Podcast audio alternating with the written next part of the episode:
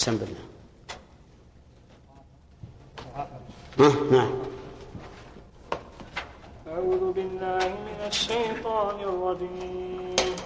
بسم الله الرحمن الرحيم. آمين. تنزيل الكتاب من الله العزيز العليم. غافر الذنب وقابل التوب شديد العقاب ذي الطول. لا إله إلا هو إليه المصير. ما يجادل في آيات الله إلا الذين كفروا. فلا يغررك تقلبهم في البلاد. بس. بسم الله الرحمن الرحيم. الحمد لله رب العالمين وصلى الله وسلم على نبينا محمد وعلى آله وأصحابه ومن تبعهم بإحسان إلى يوم الدين. هنا.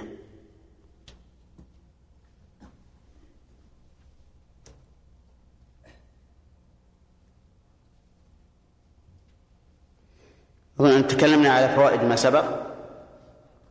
أنهيناها قال الله تبارك وتعالى بسم الله الرحمن الرحيم. البسملة آية من كتاب الله عز وجل مستقلة ليست من السورة التي قبلها ولا من السورة التي بعدها ولكنها ولكن يؤتى بها في ابتداء السور إلا سورة واحدة وهي سورة براءة فإنه لم يرد عن النبي صلى الله عليه وآله وسلم أنه جعل فيها بسملة ولهذا تركها الصحابة رضي الله عنهم بدون بسملة لعدم ثبوت ذلك عن رسول الله صلى الله عليه وآله وسلم. وأما ما قيل إنها تركت بلا بسملة لأنها نزلت بالسيف فإنه قول باطل. ليس هذا هو السبب. والسيف إذا كان رحمة فإنه غنيمة. ومعلوم أن السيف على الكفار رحمة. يقصد به إعلاء كلمة الله عز وجل.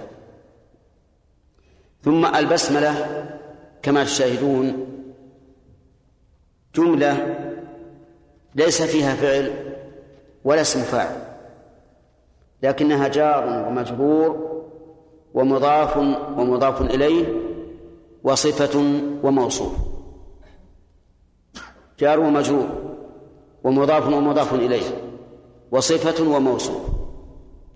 الجار هو الباء والمجرور اسم والمضاف اسم والمضاف إليه لفظ الجلال. وموصوف وهو الله وصفة وهو الرحمن الرحيم. فأين المتعلق؟ لأنه لا بد لكل جار ومجرور أو ظرف لا بد له من متعلق. كما قال الناظم ناظم ناظم الجمل. أنشدنا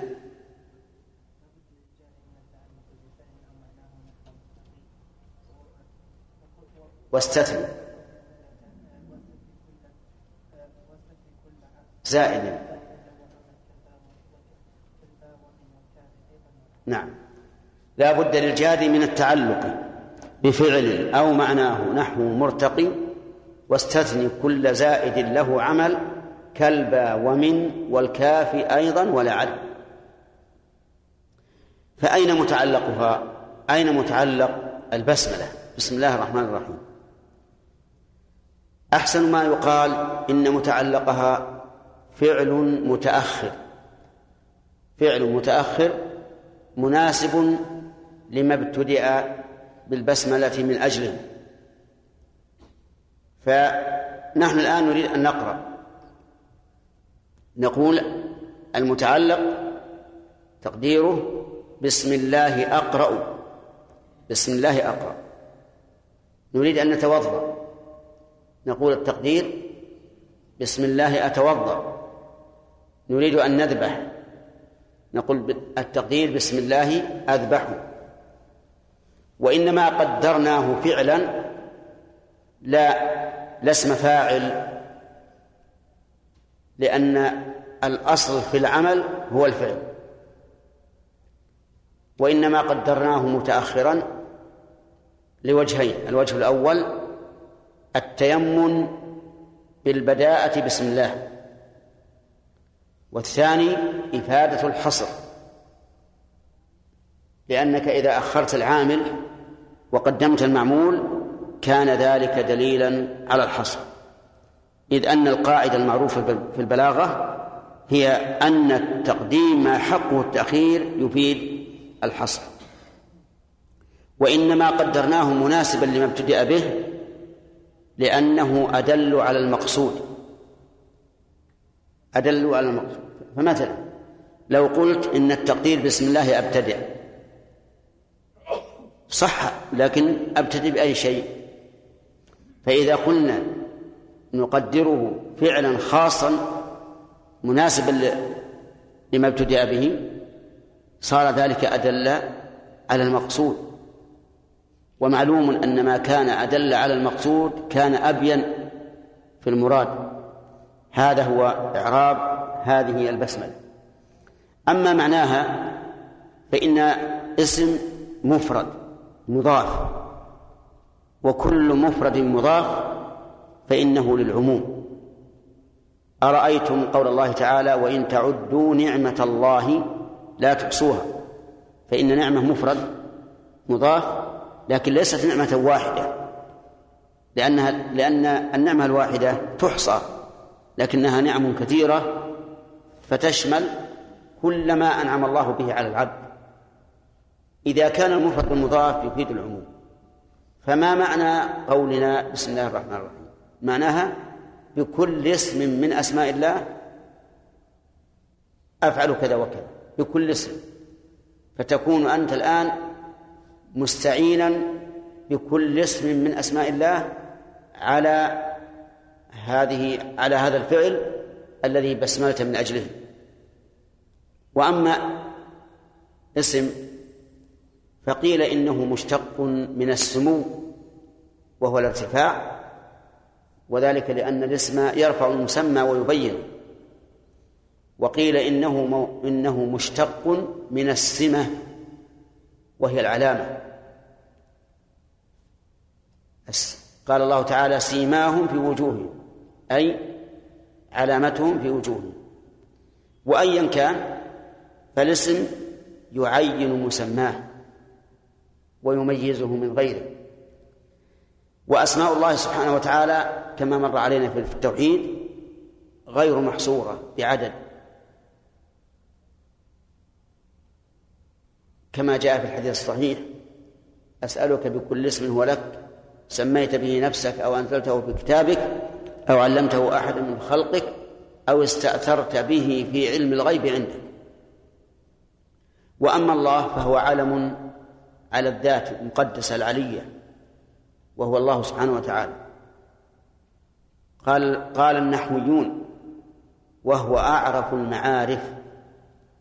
أعرف المعارف هذا هذا هذا العلم. وقد رتبوا المعارف كما تعرفون بأن أعرفها الضمير ثم الأعلام. لكن هذا العلم هو أعرفها إذ لا تحتمل المشاركة فيه. لا تحتمل إذ لا تحتمل المشاركة فيه وغيره من الأعلام من المعارف يمكن المشاركة فيه. وأما قول الرحمن فهو اسم من أسماء الله دال على الرحمة الواسعة. والرحيم اسم من أسماء الله دال على الرحمة التي تقع بالفعل. فالرحمن للوصف والرحيم للفعل يعني أنه رحمن يرحم. وبذلك تبين فائدة الجمع بينهما.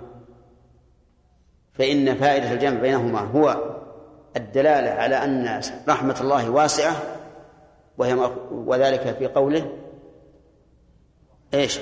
الرحمن. لأن فعلان يدل على الامتلاء والسعة.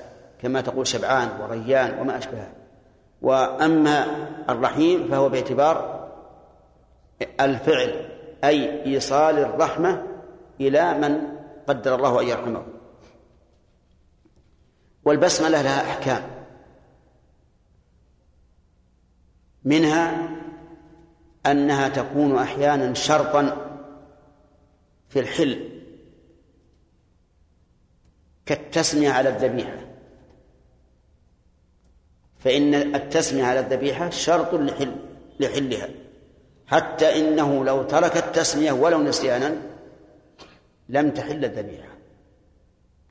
وقد تكون واجبة لا شرطا كما في الوضوء عند بعض العلماء. فإن التسمية في الوضوء واجبة ولكن لها ولكنها ليست شرطا للصحة. إذ لو تركها نسيانا صح وضوءه. وقد تكون مستحبة في كل أمر ذي شأن كما جاء في الحديث كل أمر ذي شأن لا يبدأ فيه ببسم الله فهو أبتر. أو كل أمر ذي بال يعني ذي شأن مهم لا يبدأ فيه ببسم الله فهو أبتر أي منزوع البركة ولهذا كان النبي صلى الله عليه وآله وسلم يبتدئ بها في المكاتبات إلى الملوك وغيرهم. وكذلك الأنبياء من قبله كما جاء في القرآن الكريم إنه من سليمان وإنه بسم الله الرحمن الرحيم ألا تعلوا علي وأتوني مسلمين. ثم قال الله تبارك وتعالى حاميم. هذه كلمة مكونة من حرفين مهملين هجائيين الحاء والميم. ولهذا ننطق بها باسمهما لا بلفظهما. فلا نقول حم بل نقول حاء ميم باسمهما. فهما إذن حرفان مهملان هجائيان يتركب منهما كلام الناس. فهل لهذين لهذين الحرفين معنى؟ يقول المؤلف الله أعلم بمراده به. يعني ما ما ندري ماذا أراد. هل أراد إثبات معنى؟ أم لم يرد إثبات معنى؟ وهل أراد معنى معينا؟ أم ماذا؟ المهم أننا نفوض. فموقفنا من هذا التفويض. كغير ذلك كغيره من الحروف الهجائية التي ابتدأت بها بعض السور. ولكن مقتضى كون القرآن باللسان العربي أن نقول إنهما حرفان هجائيان مهملان ليس لهما معنى. يعني نجزم بأنه لا معنى له لأن القرآن نزل باللغة العربية. واللغة يرحمك الله واللغة العربية لا تجعل للحروف الهجائية معنى وهذا مروي عن مجاهد إمام التفسير أهل إمام المفسرين في زمنه زمن التبعي وهو وهو الحق. لأن الله تعالى قال نزل به الروح الأمين على قلبك لتكون من المنذرين بلسان عربي مبين. فإن قال قائل يرد على هذا القول أن في القرآن ما ليس له معنى وليس له فائدة. وإنما هو حروف مقطعة ليس لها فائدة. قلنا الجواب عن عن هذا الإيراد أن الله سبحانه وتعالى تكلم بذلك لمغزى لا لمعنى أي لحكمة بالغة وهي أن هذا القرآن الذي أعجزكم أيها البلغاء من العرب لم يكن أتى بشيء جديد من حروف بل أتى بالحروف الذي تركبون منها كلامكم. ومع ذلك أعجزكم عجزتم عن صف الحروف حتى تكون مثل القرآن. عن صف الحروف حتى تكون مثل القرآن فإذا كنتم عجزتم عن ذلك فعجزكم عن معنى هذه الكلمات من باب من باب أولى. وهذا الذي ذكره الزمخشري في تفسيره وارتضاه شيخ الإسلام ابن تيمية رحمه الله وذكره أيضا إما ابتداء أو تقليدا. المهم أن هذا هو الصواب عند المحققين وهو أن الله تعالى أنزلها لتمام التحدي لهؤلاء البلغاء الذين عجزوا أن يأتوا بمثل القرآن أو بمثل بعضه وأيدوا قولهم هذا بأن الله تعالى لم يبتدئ سورة بحروف هجائية إلا ذكر بعدها القرآن إلا نادرا. ثم قال ثم قال الله عز وجل تنزيل الكتاب القرآن. يعني المراد بالكتاب هنا القرآن. مع أن الكتاب اسم جنس. يحتمل أن تكون فيه أل للجنس فيشمل كل كتاب. ولكن الظاهر ما ذهب إليه المؤلف لأن المقصود بذلك تقرير كون هذا القرآن الذي نزل على المكذبين من عند الله عز وجل. وقوله مبتدأ يريد قوله تنزيل أي أنها مبتدأ والمبتدأ يحتاج إلى خبر والخبر قوله من الله. ولهذا قال المفسر من الله خبره. تنزيل الكتاب من الله لا من غيره. العزيز قال في ملكه وش بعده العليم بخلقه. العزيز ذو العزة وقد سبق أن عزة الله تنقسم إلى لا إلى كم؟ ثلاثة أقسام. عزة القدر وعزة القهر وعزة الامتناع. وهو كذلك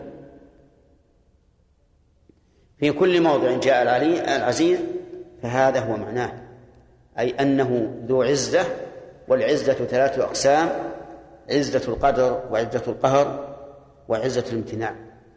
أما عزة القدر فمعناها أنه ذو شرف. وسيادة. وأما عزة القهر فمعناها أنه ذو غلبة وسلطان. وأما عزة الامتناع فمعناه أنه ذو امتناع عن كل نقص وعيب. وقد سبق الاستشهاد على هذه المعاني الثلاثة وبيان وبيان اشتقاقها. فيكون قول المؤلف العزيز في ملكه فيه قصور. لأنه جعله بمعنى الغالب فقط. والصواب ما ذكرنا لكم. العليم قال بخلقه والعليم أي ذو العلم. وعلم الله سبحانه وتعالى ليس بمحدود. لا أولا ولا آخر آخرا ولا مقدارا. علم الله تعالى واسع شامل لكل شيء. علم الله تعالى أزلي أي لم يسبقه جهل. علم الله تعالى أبدي أي لا يلحقه نسيان. فصار علم الله تعالى واسع شامل زمنا وكيفا أي زمنا أي في المستقبل وفي الماضي وكيفا أي أنه شامل لكل لكل ما من شأنه أن يعلم. غافر الذنب للمؤمنين وقابل التوب لهم شديد العقاب للكافرين. قوله غافر الذنب الغفر هو الستر مع الوقاية ومنه المغفر ما يوضع على الرأس عند الحرب لاتقاء السهام. وكما ترون أن المغفر ساتر فهو جامع بين الستر والوقاية والذنب المعصية. يقال أذنب الرجل إذا عصى. ومعنى غافر الذنب أي ساتره المتجاوز عنه. وقول المؤلف للمؤمنين. فيه نظر واضح. لأن مغفرة الذنب شامل للمؤمنين وغير المؤمنين. قال الله تبارك وتعالى قل للذين كفروا إيش؟ إن ينتهوا يغفر لهم ما قد سلف فهو غافر الذنب لكل من تاب إلى الله وقبل المغفرة. ونعم وسأل المغفرة. وقابل التوب. قابله معناها أن من تاب إلى الله قبل الله توبته. والتوب بمعنى الرجوع إلى الله عز وجل من معصيته إلى طاعته. وقال المؤلف لهم لمن؟ للمؤمنين وهذا أيضا ليس بصحيح. فالتوبة مقبولة من المؤمنين والكافرين. قال الله تبارك وتعالى المشركين فإن تابوا وأقاموا الصلاة وآتوا الزكاة فإخوانكم في الدين. وقال تعالى إنما التوبة للذين يعملون السوء بجهالة ثم يتوبون من قريب فأولئك يتوب الله عليهم وكان الله غفورا رحيما. وليس وكان الله عليما حكيما. وليست التوبة للذين يعملوا السيئات حتى إذا حضر أحدهم الموت قال إني تبت الآن ولا الذين يموتون وهم كفار. قال يموتون وهم كفار. إذا لو تابوا قبل ذلك إيش؟ لقبلت. فتبين بهذا أن ما ذهب إليه المؤلف رحمه الله من تخصيص ذلك بالمؤمنين يعتبر قصورا طيب. قال مصدر. أيهما؟ قابل أو التوب قابل اسم فاعل. إذن فالمصدر هو التوب نعم. شديد العقاب للكافرين. المؤلف رحمه الله كأنه خص الأول الغافر والقابل بالمؤمنين لقوله شديد العقاب. لأن شدة العقاب إنما هي للكافرين. ولكن في هذا نظرا لأن المقصود هنا ذكر وصف الله عز وجل أو صفة الله سبحانه وتعالى أنه جمع بين الفضل والعدل بين الفضل في كونه غافل الذنب وقابل التوب والعدل في كونه شديد العقاب لأن شدة العقاب من الله عز وجل لمن استحقها عدل إذ أن الله أخبرنا وبين لنا أن من فعل كذا عاقبه بالعقوبة الشديدة فإذا فعل الإنسان ما توعد عليه بالعقوبة الشديدة فهو الذي اختار لنفسه هذا فيكون معاملة الله له به تكون معاملة الله له به تكون عدلا. وقوله أي مشدده.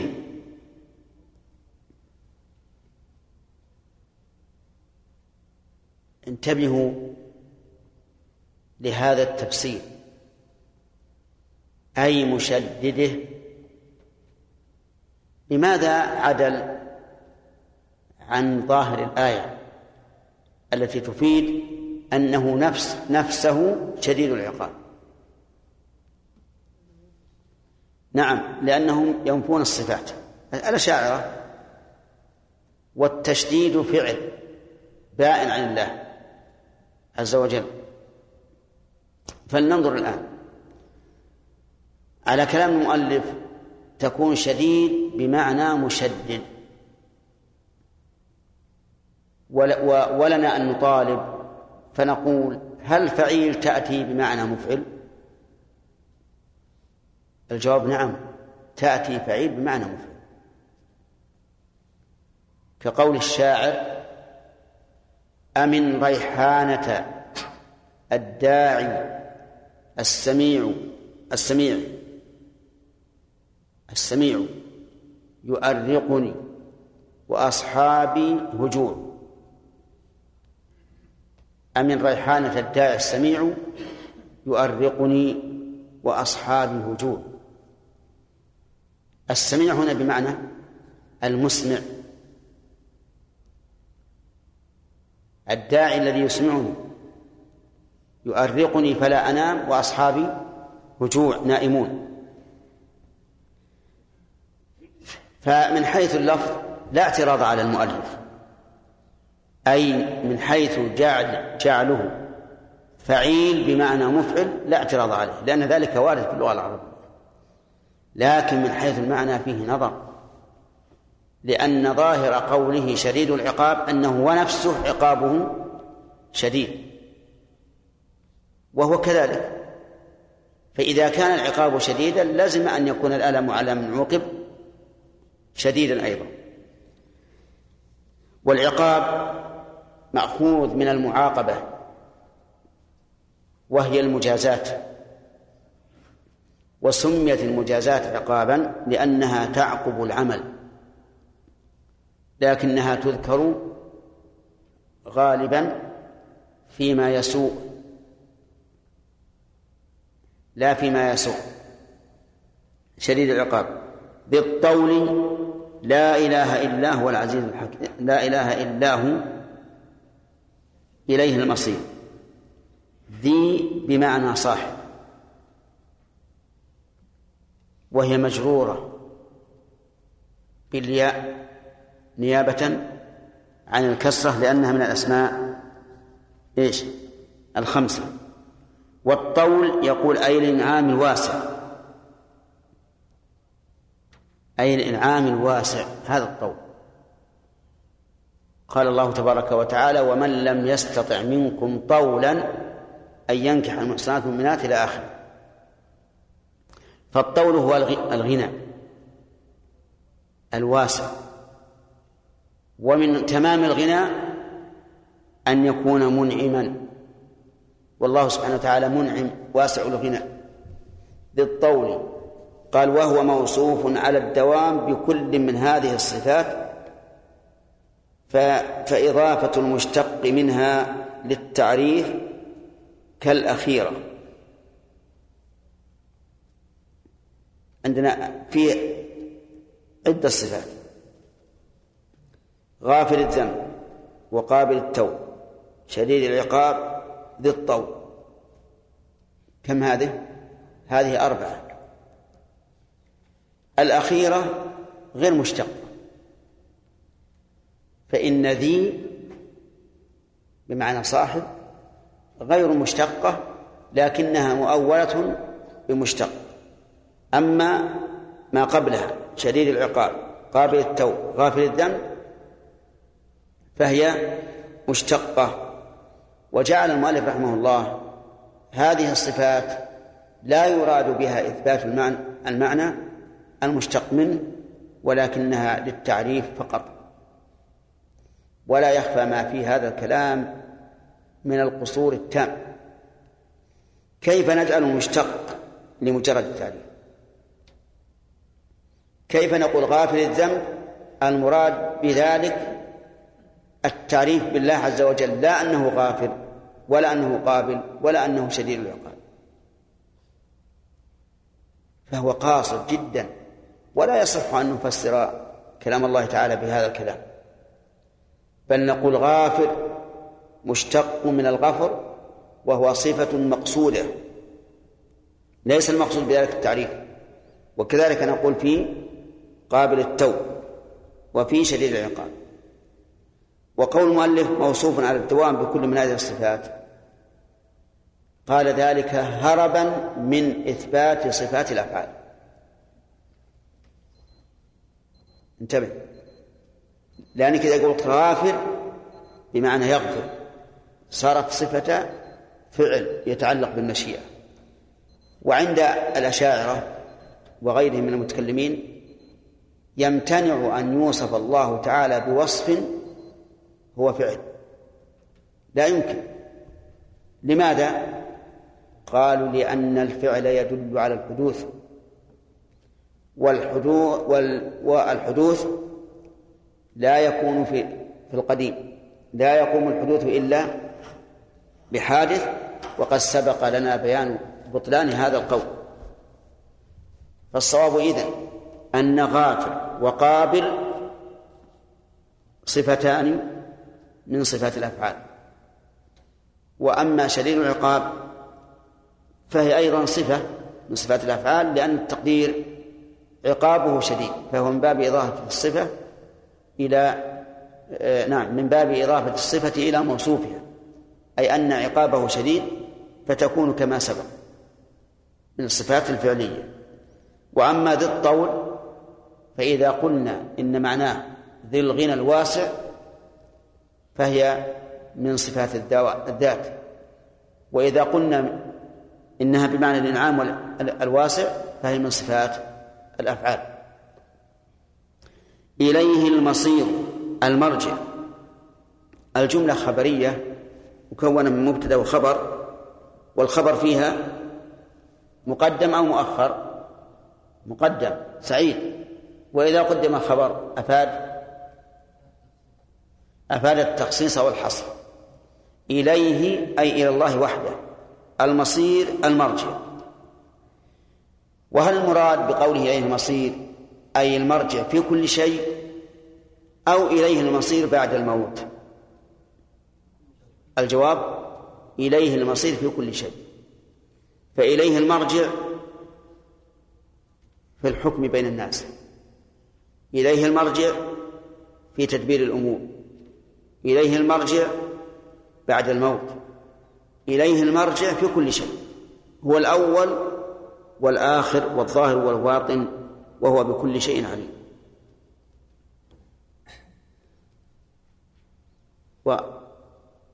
ونؤجل الكلام على فوائد الآية إلى غد إن شاء الله تعالى.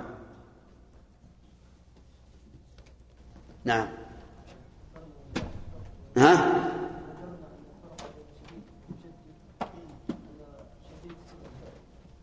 ها؟ كيف صفة فعل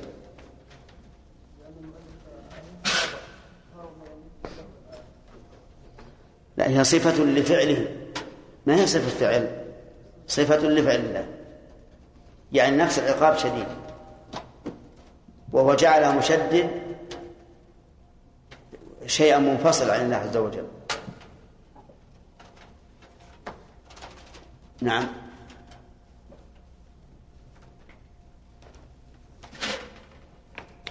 يلا محمد. بارك الله فيكم ما نقول في الحروف المقطعة هذه؟ نعم. الحروف المقطعة. نعم. نعم. تدخل فيما قال ابن عباس إن القرآن أربعة أقسام. القسم الرابع أنه ما لا يعلم إلا الله. لا. هذه تدخل على على رأي المؤلف. أما على القول الذي رجحنا فإنه معلوم أنه ليس لها معنى. يعني مما مما يدخل تحت علمنا أنه ليس لها معنى. نعم. لا.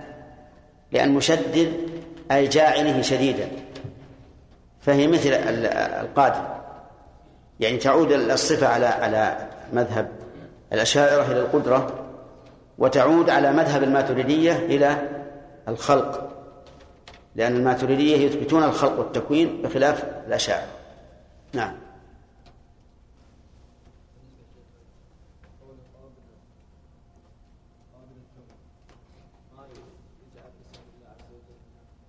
لا هذه أوصاف.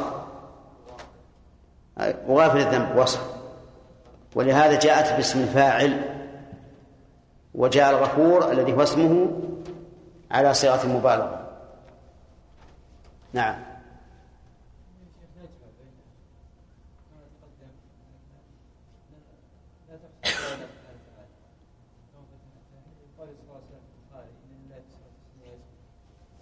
نعم.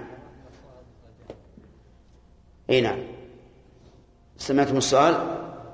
يقول كيف نجمع بين القول بأن أسماء الله تعالى لا تحصى وبين قول النبي صلى الله عليه وآله وسلم إن لله تسعة وتسعين اسما من أحصاها دخل الجنة.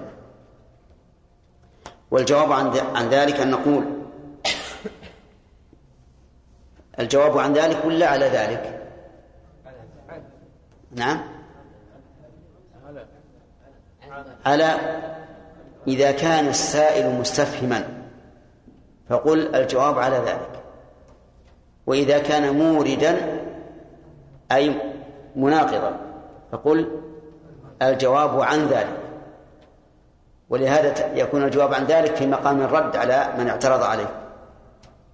والجواب على ذلك في جواب من استرشد. فالآن هل نقول بالنسبة لسؤال الأخ الجواب على ذلك أو عن ذلك؟ على ذلك. نعم. إحسانا؟ إيش؟ إحسانا للظن. ولا لو جاء واحد بيعترض قلنا الجواب عن ذلك. أما الآن فنقول الجواب على ذلك أن كلام النبي صلى الله عليه وسلم ككلام الله لا يتناقض أبدا. فإذا كان قد ثبت عنه أنه قال أو استأثرت به في علم الغيب عندك علمنا أن من أسماء الله ما لا يمكن الوصول إليه ولا يمكن إدراكه لأن ما استأثر الله به لا يمكن أن نعلمه. فحينئذ يتعين أن نقول إن معنى قوله إن لله تسعة وتسعين اسما من أحصاها داخل الجنة أي من أسمائه تسعة وتسعين من أحصاها دخل الجنة فتكون جملة من أحصاها وصفا لكلمة اسما. وليست جملة مستقلة مستأنفة. كل معنى إن لله تسعة وتسعين اسما موصوفة بأن من أحصاها دخل الجنة. وليس وله أسماء أخرى لكن اختر منها تسعة وتسعين فإذا أحصيتها دخلت الجنة. وما معنى إحصائها؟ هل معناه أن تقرأها لفظا؟ لا. إحصاؤها هو معرفتها لفظا ومعنى. والتعبد لله بمقتضاه أي معرفة لفظها ومعناها والتعبد لله تعالى بمقتضاه. نعم. شيخ العقاب منه عقاب الله منه النار وهي كأنها هي التي وصفت بالشدة فكيف وصفنا بها؟ الله سبحانه وتعالى. هو نفسه شديد العقاب. أنا مثلا إذا قلت فلان قوي الضرب يعني ضربه هو الواقع منه قوي العقاب الواقع منه يعني شديد. موصوف العقاب الم- الموصوف الله عز وجل شدة عقابه هو. أما المعاقب به فهذا شيء آخر. عندنا عقاب ومعاقب به ومعاقب وارد عليه العقاب. فإذا عاقبت شخصا بالضرب فهذا هذا الضرب معاقب به. وأما ضرب الضارب فهو وصفه وصفه الذي هو, هو عقابه انتهى. طيب. نعم. بسم الله الرحمن أعوذ بالله من الشيطان الرجيم بسم الله الرحمن الرحيم تنزيل الكتاب من الله العزيز العليم. غافر الذنب وقابل التوب شديد العقاب ذي الطول. لا إله إلا هو إليه المصير. ما يجادل في آيات الله إلا الذين كفروا. فلا يغررك تقلبهم في البلاد. كذبت قبلهم قوم نوح والأحزاب من بعدهم وهمت كل أمة برسولهم ليأخذوه وجادلوا بالباطل ليدحضوا به الحق. فأخذتهم فكيف كان عقاب؟ وكذلك حقت كلمة ربك على الذين كفروا أنهم أصحاب النار. بس. أعوذ بالله من الشيطان الرجيم. قال الله تبارك وتعالى بسم الله الرحمن الرحيم حاميم إلى آخره. البسملة جار ومجرور ومضاف ومضاف إليه وصفة وموصوف. فأين متعلقها؟ نعم. يا أخي لا تلتفت إلى أشرت لك هو أنت. أين متعلقها؟ يعني بأي شيء تعلقت. أي نعم. يعني على كل شيء لا لا. لا لا لا من جهة الإعراب. نعم. معناش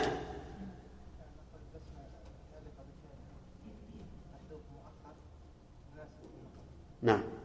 متعلقة بفعل محذوف مؤخر مناسب للمقام.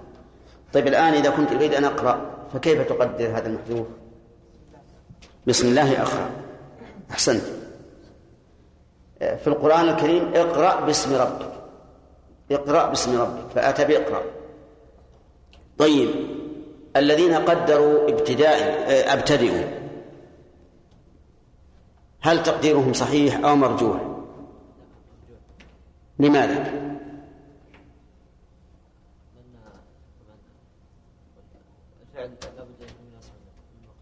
ما هو لابد.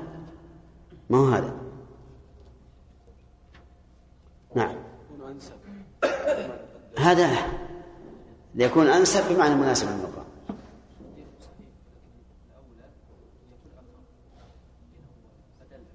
تمام. تقديرهم صحيح لكن كون الفعل مناسبا أدل على المقصود. لأنك إذا قلت أبتدئ بأي شيء. لكن إذا قدرته أقرأ أتوضأ أغتسل وما أشبه ذلك صار, أدل على المقصود. فيه أيضا وجه آخر تبين لنا وهو أنك إذا قلت بسم الله أبتدئ صارت البسملة على الابتداء فقط. إذا قلت بسم الله أقرأ صارت البسملة على كل الفعل. وهذه وهذه فائدة. فائدة أكبر بكثير مما من من مناسبة التعيين. إذا قلت بسم الله أبتدئ صارت البسملة على الابتداء فقط. إذا قلت بسم الله أقرأ صارت البسملة على كل الفعل. وكذلك بسم الله أتوضأ. إذا قلت بسم الله أتوضأ صارت البسملة على كل الفعل من أول إلى آخر. بخلاف ما إذا قلت بسم الله أبتدئ فإن البسملة تكون على الابتداء فقط. طيب. هل سورة غافر مكية أو مدنية؟ نعم. مكية.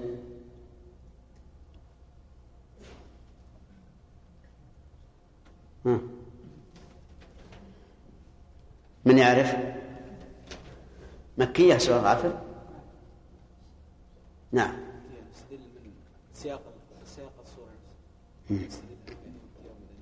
هي مكية. مكية. وكل السور المبتدأة بحروف الهجاء مكية إلا البقرة وآل عمران. فما هي ما هو المكي؟ والمدني. إذن اليوم أكملت لكم دينكم مكية وهي نزلت يوم عرفة. نعم. طيب. ما نزل قبل الهجرة فهو مكي وما نزل بعدها فهو مدني هذا هو أرجح الأقوال. أن ما نزل قبل الهجرة مكي وما نزل بعدها مدني حتى وإن نزل في مكة. طيب. ما هو القول الراجع في الحروف الهجائية التي تبتدأ بها السور؟ نعطي الجماعة نعم. أنت. اللي وراء. القول الراجح في الحروف الهجائية التي تبتدأ بها السور. حاميم وش القول الراجح فيها؟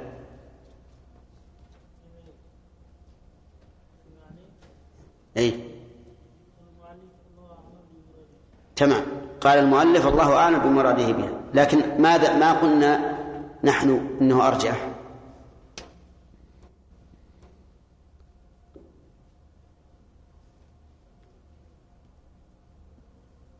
لو درسهم. أنت فاهم الراجح؟ ما هو الراجح الذي قلنا إنه ارجح مقتضى اللغة أنهما حرفان هجائيان وليس لهما معنى في حد ذاتهما. طيب. ما وجه ترجيحنا لهذا القول؟ أن القرآن عربي. نعم.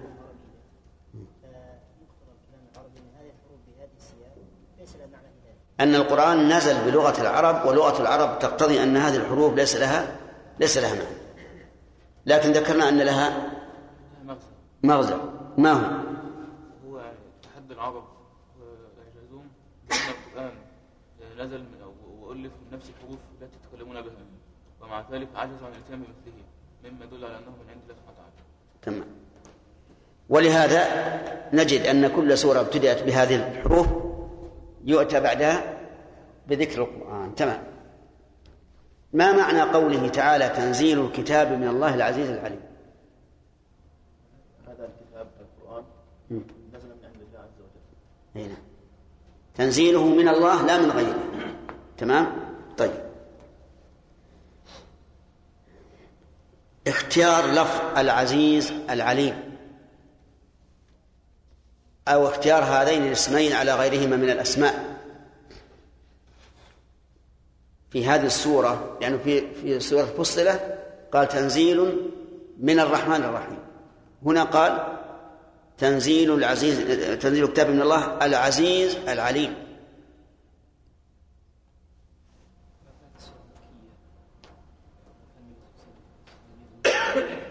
فناسب ان يكون ذكر الله سبحانه وتعالى في تنزيل القران بالعز والقوه هذا يدل على قوه فصلت مكية. نعم شرح هذا مناسب من باب التغيير في القوة أحيانا والرحمة أحيانا. الآية هذه السورة. نخليها في الفوائد خليها في الفوائد أحسن. طيب. ما معنى قوله ذي الطول؟ يزيد معنى صاحب نعم. صاحب الغنى الواسع. الغنى الواسع ويترتب عليه الإفضال والإحسان. قوله إليه المصير أي مصير هو؟ مصير كل شيء. طيب. هل هناك شاهد لكون المصير هنا مصير كل شيء؟ نعم. أعطنا إياه ها؟ كيف؟ شاهد على أن المراد كل شيء يصير إلى الله. كل شيء عنده لا. أن الله سبحانه وتعالى. لا. شاهد. ها؟ لا لا لا. أنا ما أريد تعليل أنا أريد شاهد للآية على أن مصير كل شيء إلى الله وإليه تصير نفس الشيء. وإليه يرجع الأمر كله. وإلى الله ترجع الأمور. طيب. نرجع الآن إلى فوائد هذه الآية أو الآيتين. يقول الله سبحانه وتعالى حامي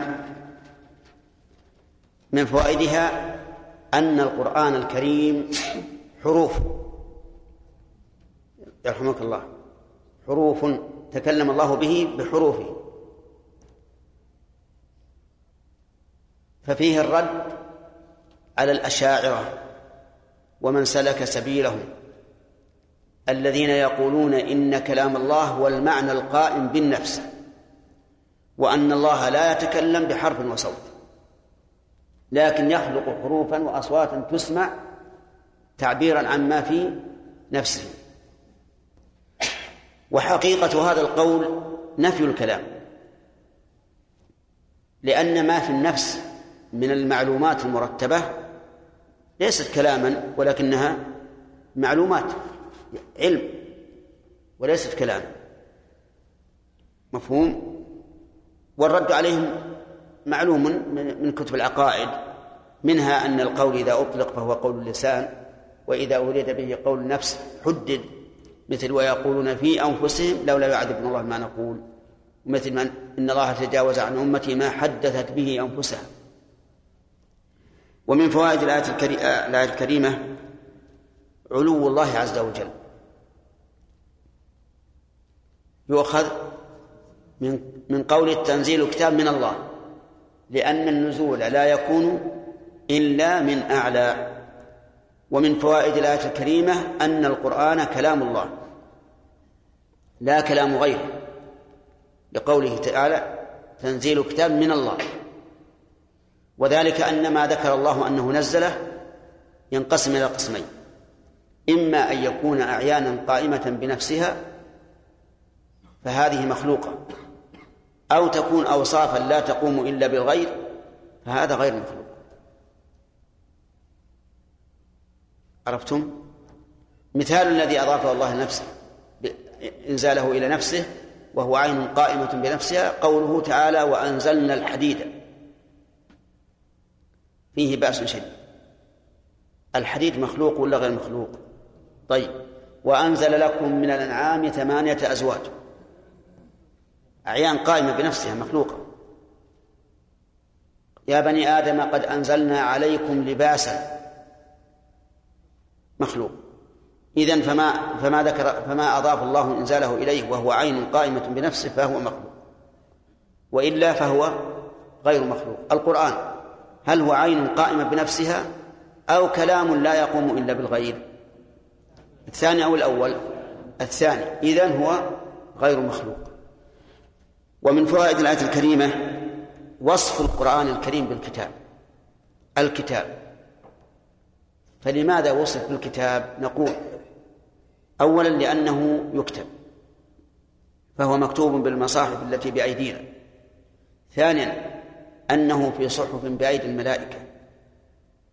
فمن شاء ذكره في صحف مكرمة. ثالثا أنه مكتوب في اللوح المحفوظ بل هو قرآن مجيد في لوح محفوظ. وعليه فكتاب بمعنى مكتوب. وحينئذ نسأل هل يأتي فعال بمعنى مفعول. نقول كثيرا كغراس بمعنى مغروس وبنا بمعنى مبني وفراش بمعنى مفروش وما أشبه. ومن فوائد الآية الكريمة إثبات ثلاثة أسماء من أسماء الله الله والعزيز والعليم. من الله العزيز العليم. وإثبات ما دلت عليه هذه الأسماء من الصفات. فالله دل على الألوهية والعزيز على العزة والعليم على العلم. واعلم أن كل اسم من أسماء الله فإنه متضمن للصفة. وليس كل صفة يشتق منها اسم. ولهذا قلنا إن الصفات أوسع من من الأسماء. طيب. ومن فوائد الآية الكريمة ذكر الأسماء المناسبة للمقام. يعني أن الله جل وعلا يذكر من أسمائه ما يناسب المقام. فهذه الآية تتحدث عن المكذبين للرسل. هذه السورة قصد. هذه السورة فيها الحديث عن المكذبين للرسل. وما جرى عليه من الهلاك والانتقام. فما الذي يناسبه من الأسماء؟ العزة التي هي الغلبة التي فيها الغلبة والأخذ فلهذا جاءت هنا العزيز وجاء العليم ليفيد أنه لعزته أخذ هؤلاء المكذبين ولعلمه أنزل الكتب وعلم كيف يأخذ هؤلاء المكذبين.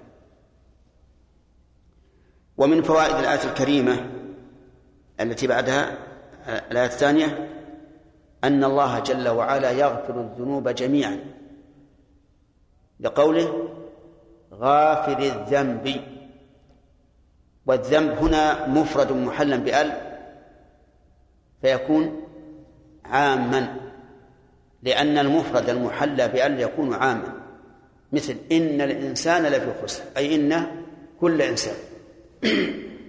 ومن فوائد هذه الآية هذه الآية الكريمة الحث على فعل ما تكون به المغفرة. الحث على كل ما تكون به المغفرة. وجه ذلك أن الله لم يخبرنا بأنه غافر بأنه غافر الذنب من أجل أن نطلع من أجل أن نعلم أنه غافر فقط لكن من أجل أن نتعرض لمغفرته. فما هي الأسباب التي تكون الأسباب التي تكون تكون بها المغفرة؟ الأسباب كثيرة. منها الاستغفار. اللهم اغفر لي. ومنها أعمال صالحة يكفر الله بها الخطايا. ومنها إحسان إلى الخلق. حتى إن الله عز وجل غفر لامرأة بغي بسقيها كلبا أطشى. فأسباب المغفرة كثيرة. وغفر لرجل وجد شجرة في الطريق تؤذي الناس فأزالها فغفر الله له المهم أن نتعرض ليش؟ لأسباب المغفرة لأن ذلك مقتضى قوله غافل الذنب ومن فوائد الآية الكريمة أنه يقبل التوبة من عباده ولكن لا يقبل الشيء حتى يكون جاريا على مقتضى الشريعة. لقول النبي صلى الله عليه وسلم من عمل عملا ليس عليه أمرنا فهو رد. فما هي التوبة؟ الجارية على مقتضى الشريعة. التوبة الجارية على مقتضى الشريعة ما جمعت خمسة خمسة أمور. وهي ما يعرف بشروط التوبة. الأول الإخلاص لله عز وجل بأن يكون الحامل للإنسان على التوبة هو إخلاصه لله عز وجل حب التقرب إليه والفرار من مع من عقوبته. فلا يحمله على التوبة مراعاة الخلق ولا حصول الجاه والرئاسة وإنما يحمله إيش؟ الإخلاص لله. الثاني الندم الندم على فعل المعصية أن يشعر الإنسان بانفعال ندم وحسرة على ما وقع منه. أنت معنا معنا؟ فلا بد من ندم لأن الندم هو الذي يتبين به حقيقة رجوع الإنسان إلى الله وأن هذه المعصية أثرت في نفسه. فندم على ما جرى منه. لا يقال إن الندم انفعال والانفعال يأتي بغير الاختيار كالغضب مثلا والحزن من الواقع. يقال هذا المراد بالندم هنا تحسر القلب. فهو انفعال يقع من الإنسان ليس كالانفعال الذي يأتي سببه من الخارج هذا ربما لا يستطيع الإنسان أن يغير ما وقع. الشرط الثالث أن التخلي عن المعصية. التخلي عن المعصية. والانفصال عنها. فإن فإن تاب وهو مصر فإن فإن توبته أشبه ما تكون بالاستهزاء. كيف يقول الذي يأكل لحم الخنزير؟ أستغفر الله تعالى وأسأل الله أن يجعل طعامي طيبا. إيش هذا؟ يصلح هذا ولا ما يصلح؟ ويأكل يأكل. نعم. ويمضغ اللحمه جيدا. ويقول أستغفر الله من أكل لحم الخنزير وأسأل الله أن يجعل طعامي طيب هذا أشبه ما يكون بالمستهزئ. لو أن رجلا نهاك عن شيء ووجدك تعمل هذا الشيء وأن تقول الله أستغفر الله ما لا أرجو منك أن تعذرني وما أشبه ذلك وياكل وقالوا لا تأكل وياكل هذا الذي يخاطبه سوف يقول إنك تستهزئ بي وتسخر بي. فلا توبة مع الإصرار. لا بد أن يتخلى عن الذنب. طيب إذا كان الذنب لله فالتخلي عنه سهل. لكن إذا كان الذنب لغير الله يعني أذنب في حق غير الله فكيف يتخلى منه؟ نقول إذا كان مالا فالتخلي عنه بإيصاله إلى صاحبه بأي وسيلة كان. فإن كان قد مات فإلى ورثته فإن جهلهم فإلى بيت المال. أو إذا كان بيت المال غير منتظم أو يخشى عليه أن يضيع فليتصدق به هو لصاحبه. كم مرحلة الآن؟ أربع لصاحبه لورثته لبيت المال إن جهلهم يتصدق به وأيهما أولى بيت المال أو الصدقة؟ الغالب أن الصدقة أولى لا سيما في زماننا هذا حيث إن بيت المال قد لا يتصرف فيه ولي الأمر التصرف الذي يرضي. طيب. إذا كان عدوانا على النفس ما هو مال؟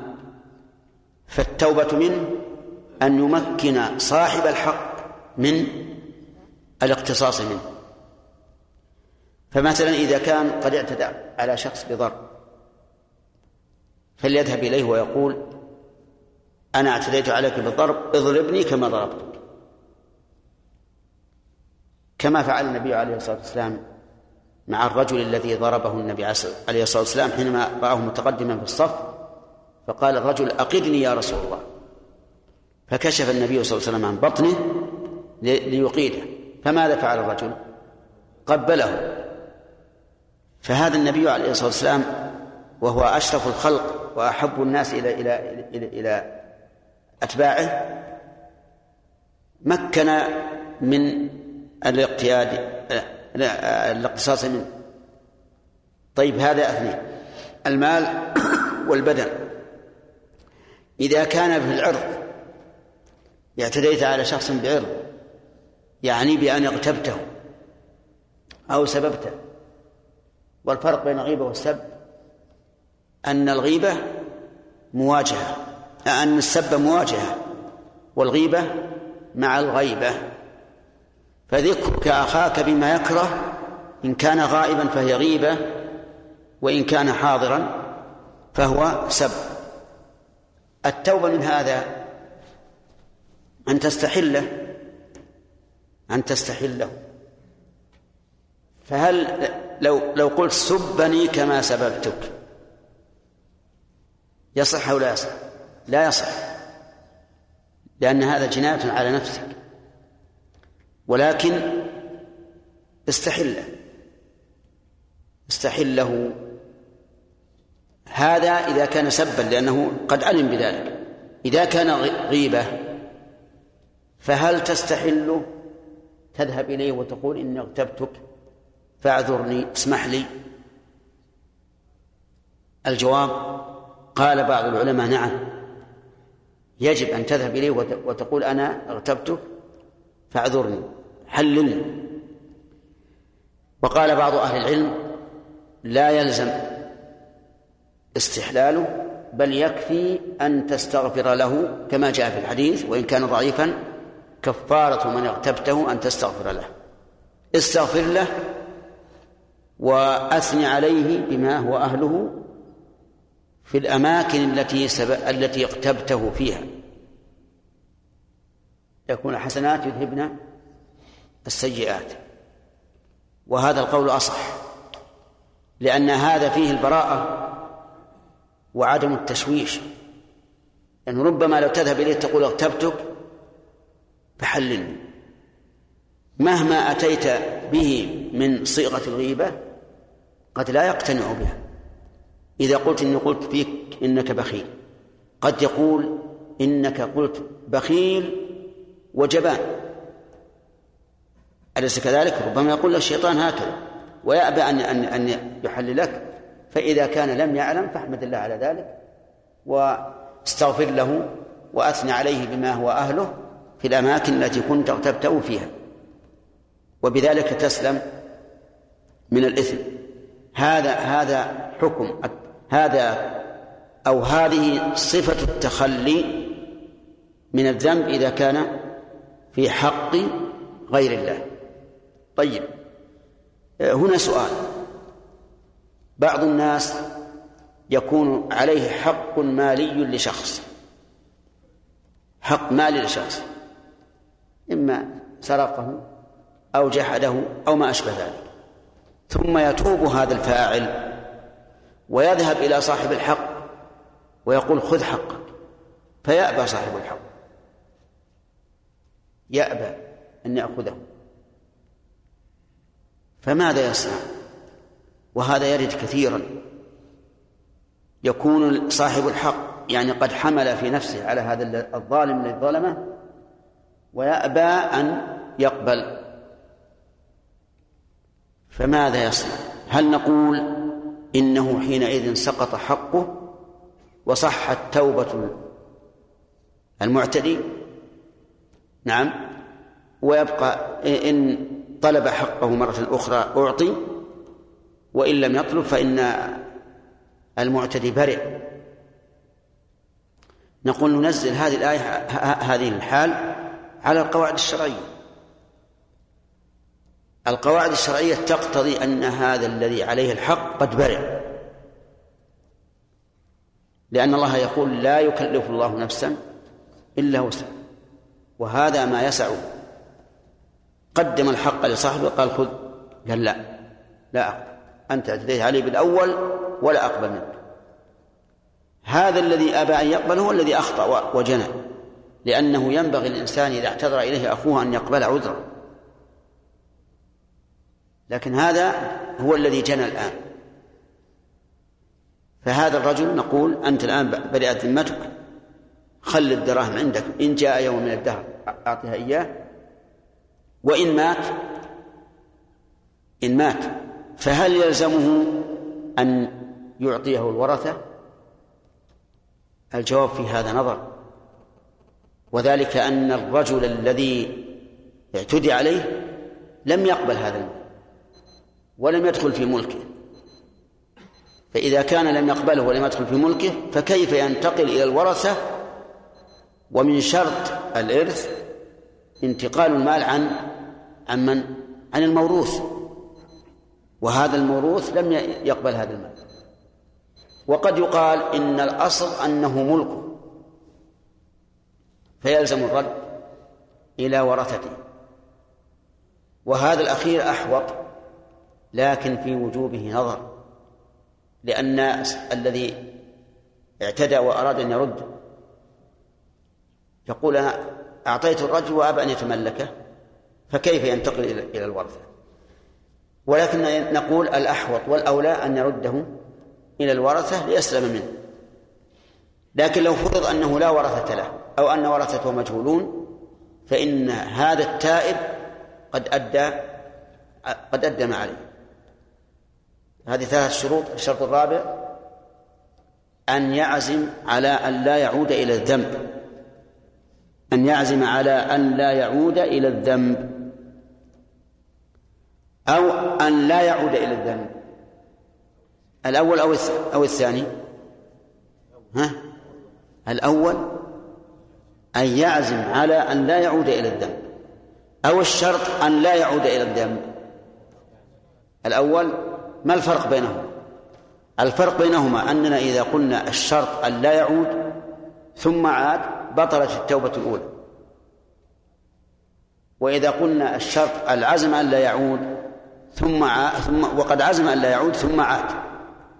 فالتوبة الأولى تبقى صحيحة وعليه أن يتوب توبة ثانية للذنب الجديد وعلى كل حال فالشرط هو العزم أن لا يعود في المستقبل. فإن عاد فعليه توبة أخرى. فتاب وعاد يتوب عاد يتوب فعاد يتوب. فإن قال قائل أليس قد ثبت في الصحيح أن أن الرسول عليه الصلاة والسلام أخبر أن رجلا أذنب فتاب ثم أذنب فتاب ثم أذنب فتاب ثم قال الله عز وجل علم عبدي أن له ربا يأخذ يغفر الذنب ويأخذ به.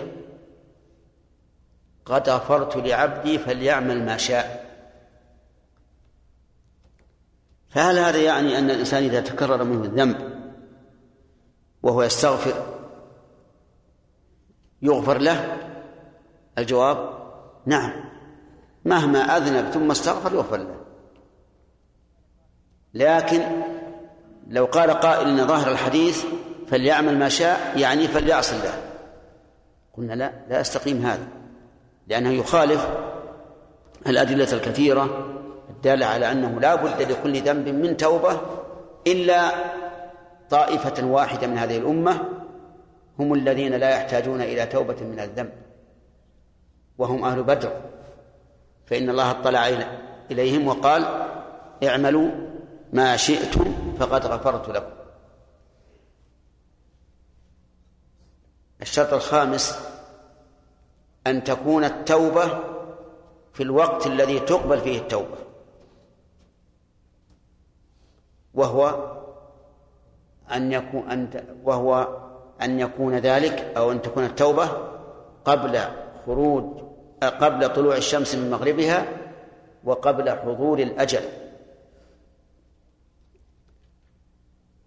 الأول عام لكل أحد. لا توبة لأحد إذا طلعت الشمس من مغربها. لقول النبي صلى الله عليه وسلم لا تنقطع الهجرة حتى تنقطع التوبة ولا تنقطع التوبة حتى تخرج الشمس من مغربها.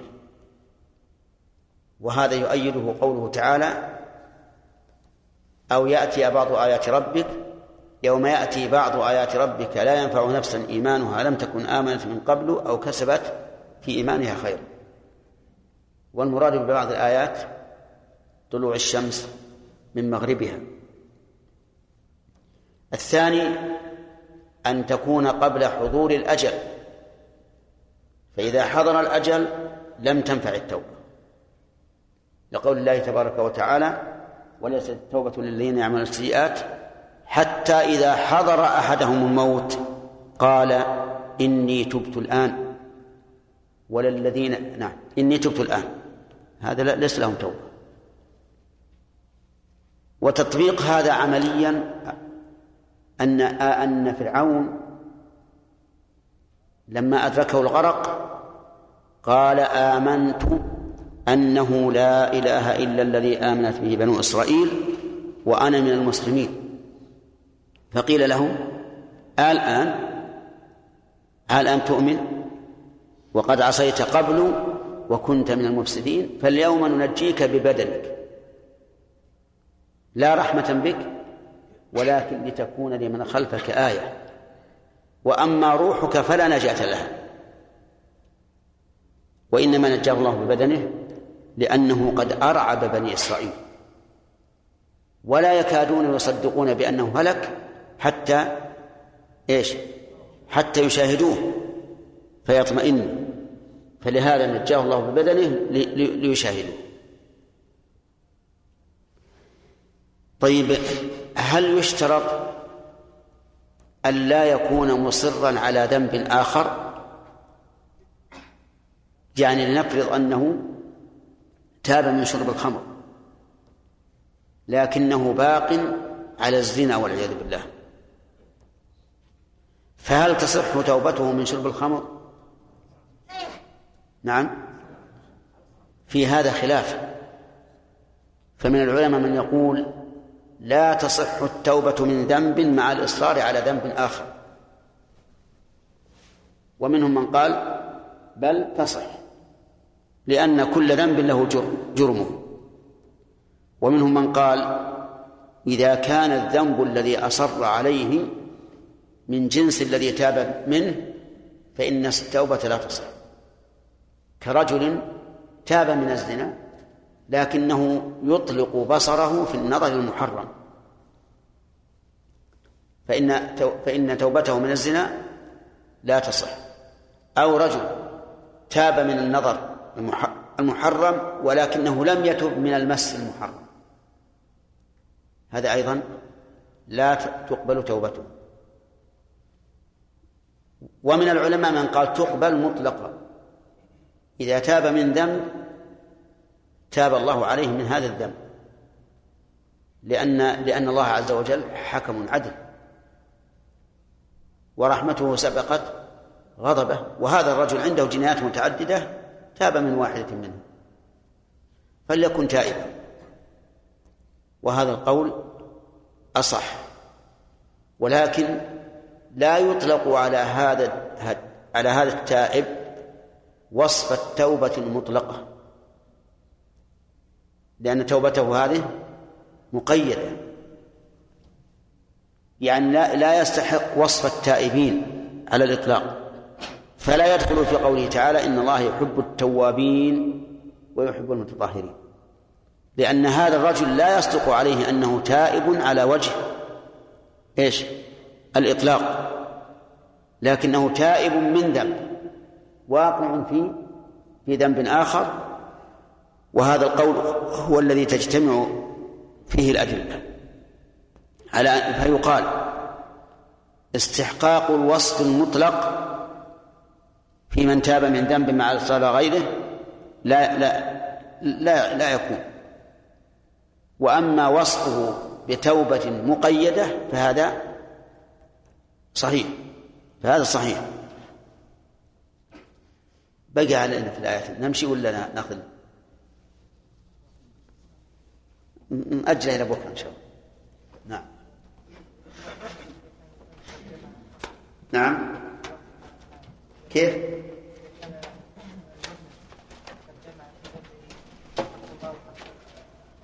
نعم. نعم. ها؟ إيش؟ لا الزنا ما, ما يدخل فيها. قل كالسرقة. نعم. نعم.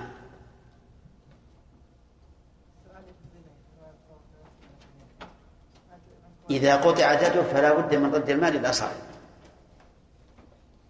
نقول هذا بالنسبة لحق الله سقط بإقامة الحد عليه لكن لا بد من أن يوصل المال إلى صاحبه. الزنا قد يكون الواقع أن الزنا يشترك فيه الفاعل والمفعول به. حتى المفعول به يتلذذ به الشهوة نعم إذا قلنا بالإكراه هذا صحيح عدوان. لا بد من استحلاله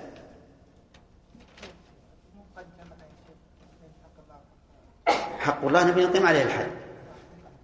وحق العباد وهو الإكراه والعدوان عليه لا بد من استحلاله نعم.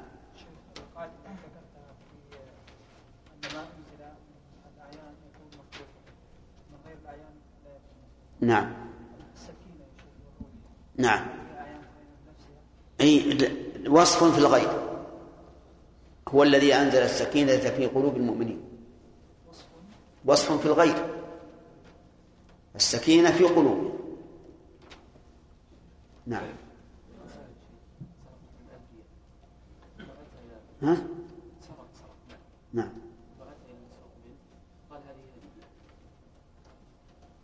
طيب.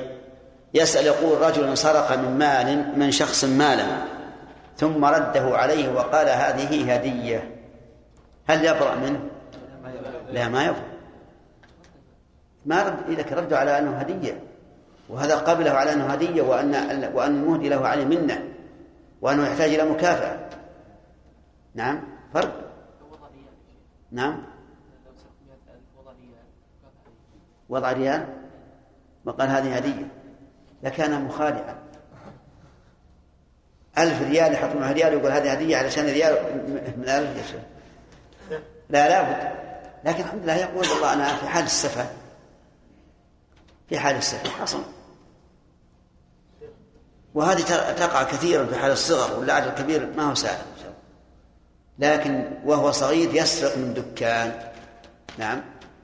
ولا يعني من من صاحب له ياخذ قلم ياخذ ساعة. لابد أن يوصله إليه ويقول هذه حق لك علي. ولكن لو قال مثلا هذه من إنسان تاب وقد سرقها منك ولا قال أنا ولا غيره. هل يصح أو لا؟ هذا يصح. هذا يصح والظاهر أنه ينبني على الاستحلال المجهول. نعم. يوسف الدرس الماضي قلنا على أساس انه شديد يعني فسرها المؤلف رحمه الله تعالى بالمشدد نعم. قلنا إنه يعني يتهرب من إثبات الصفات. الفعلية. نعم الصفات الفعلية. نعم. ثم هو قال هنا يعني آه، ضد القول ان العام واسع وهو موصوف على الدوام بكل هذه الصفات. يعني أثبت الصفات. أي لكن على أنها صفات ذاتية. ثم هو أيضا المؤلف لاحظ شيئا آخر من جهة النحو. وهو أن غافل الذنب وقابل التوب وشديد العقاب. هذه صفات مضافة وإضافتها ليست محضة. إضافتها ليست محضة. إضافتها إضافة لفظية. والإضافة اللفظية لا تقتضي التعريف. عرفت؟ هي ما يخالف هي صفات. لكنها ما ما هو قصده. شوف عبارة المؤلف. وهو موصوف على الدوام بكل من هذه الصفات. إذا كان موصوفا بها على الدوام ماذا تكون؟ صفات ذاتية. ثم يقول فإضافة المشتق منها للتعريف كالأخيرة. المشتق غافر وقابل وشديد.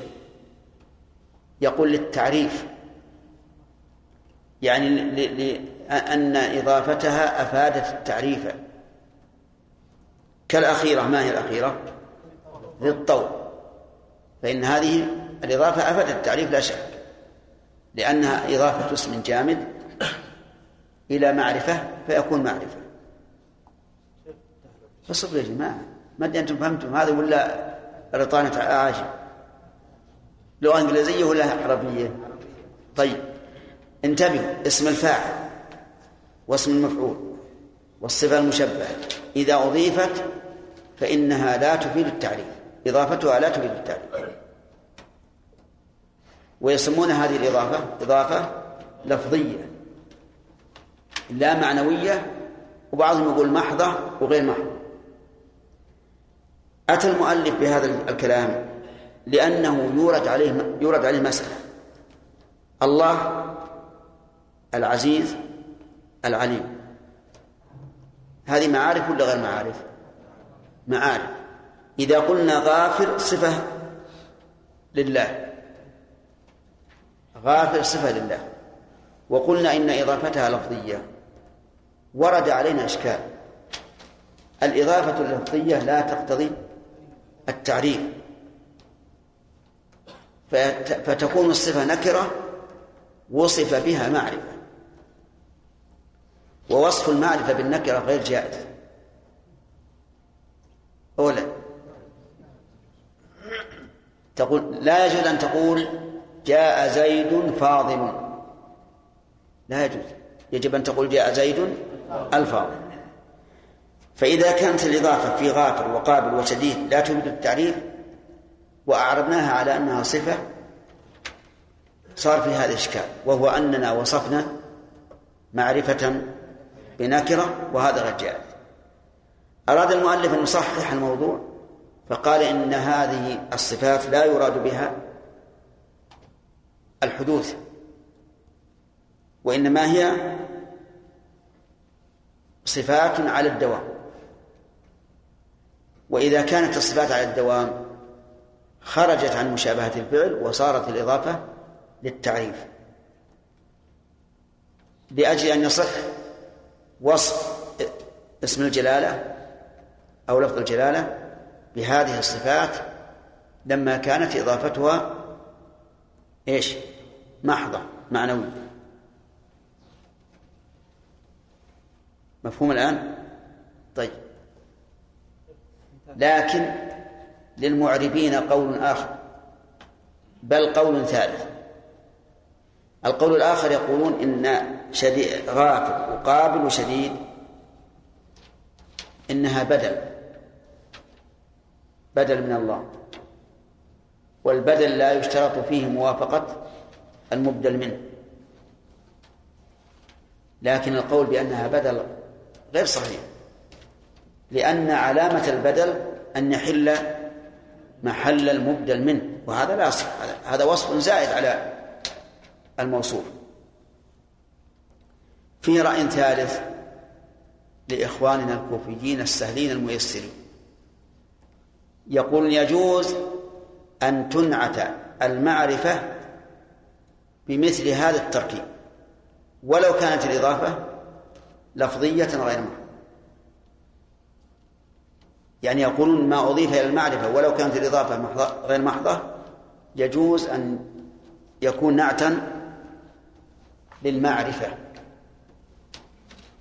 اعتبارا باللفظ لأن لفظ غافل الذنب معرفة ولا نكرة؟ لفظ غافل الذنب يا أخوان لأنه إيش؟ أضيف إلى المعرفة وإن كانت الإضافة عندهم غير غير حقيقية وإنما هي لفظية. فالنحويون يقولون لا يهم لفظية أو معنوية. ما دام ظاهر اللفظ منسجم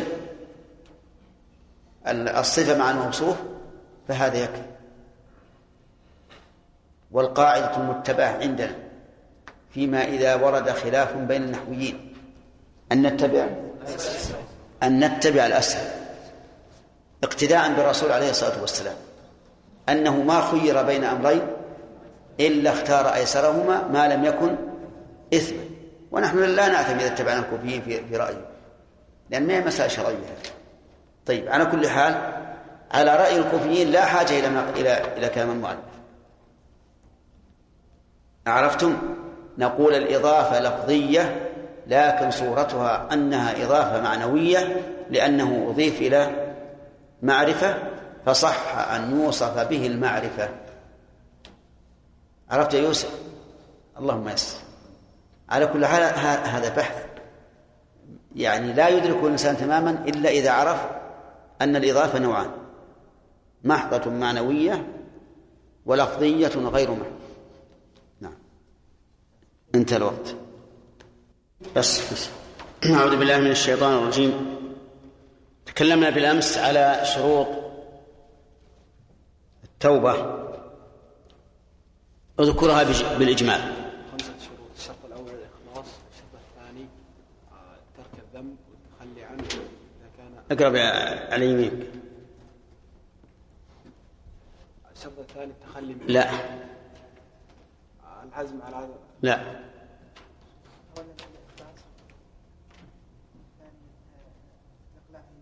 لا. الندم. على ما فات من الذنب. كمل.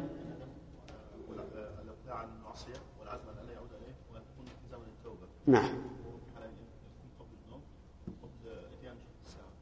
أو قبل طلوع الشمس من مغربها. تمام. إذا كانت التوبة من حق آدمي. أي نعم. ذكرنا أنه أقسام. ها. المال أو البدن أو العرض نعم. كان في المال فلا بد أن يستحلها وذلك. فلا, فلا بد إيش؟ يوصل المال, اليه أو إلى ورثته أو إلى بيت المال نعم. تمام. في البدن يمكنه منه. نعم. يمكنه من القصاص وإذا كان في العرض؟ إن كان قد سبه مثلا أمامه فممكن أن يستسمحه.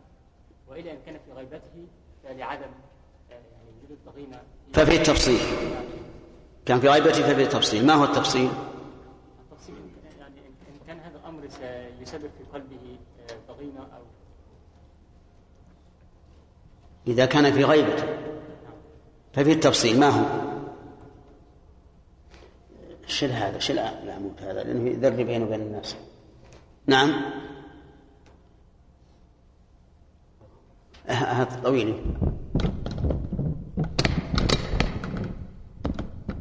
نعم. إليه محمد؟ كان غيبته. آه. كان وصلت إليه. فإن كان قد بلغه. كان وصل نعم قد بلغ هذا يذهب إليه. ويشترط ويستحله ويستحله ويشترط أيضا أن لا يكون يعني عندما يأتي يستسمحه ان يعني يثور عليه أو لا. نعم. ذكر العلماء آه، شيئين ال- الأمر الأول كما ذكر أن يذهب إلى هذا الرجل إذا علم به إذا كان قد بلغه أنه اغتابه فلا بد أن يذهب ويستحله هذه واحد وإن لم والذي رجحتموه بارك الله فيكم هو أن, أن لا يخبره بأنه قد اغتاب. إن إن ما كان لا لا.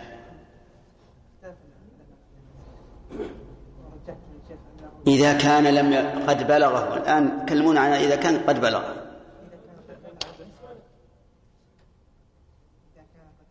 آه. يجب أن نستحله طيب. وإذا لم يبلغه؟ ففيه قولان للعلماء. القول الأول؟ نعم.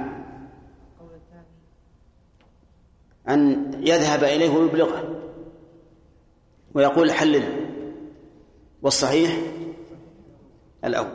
تمام. طيب.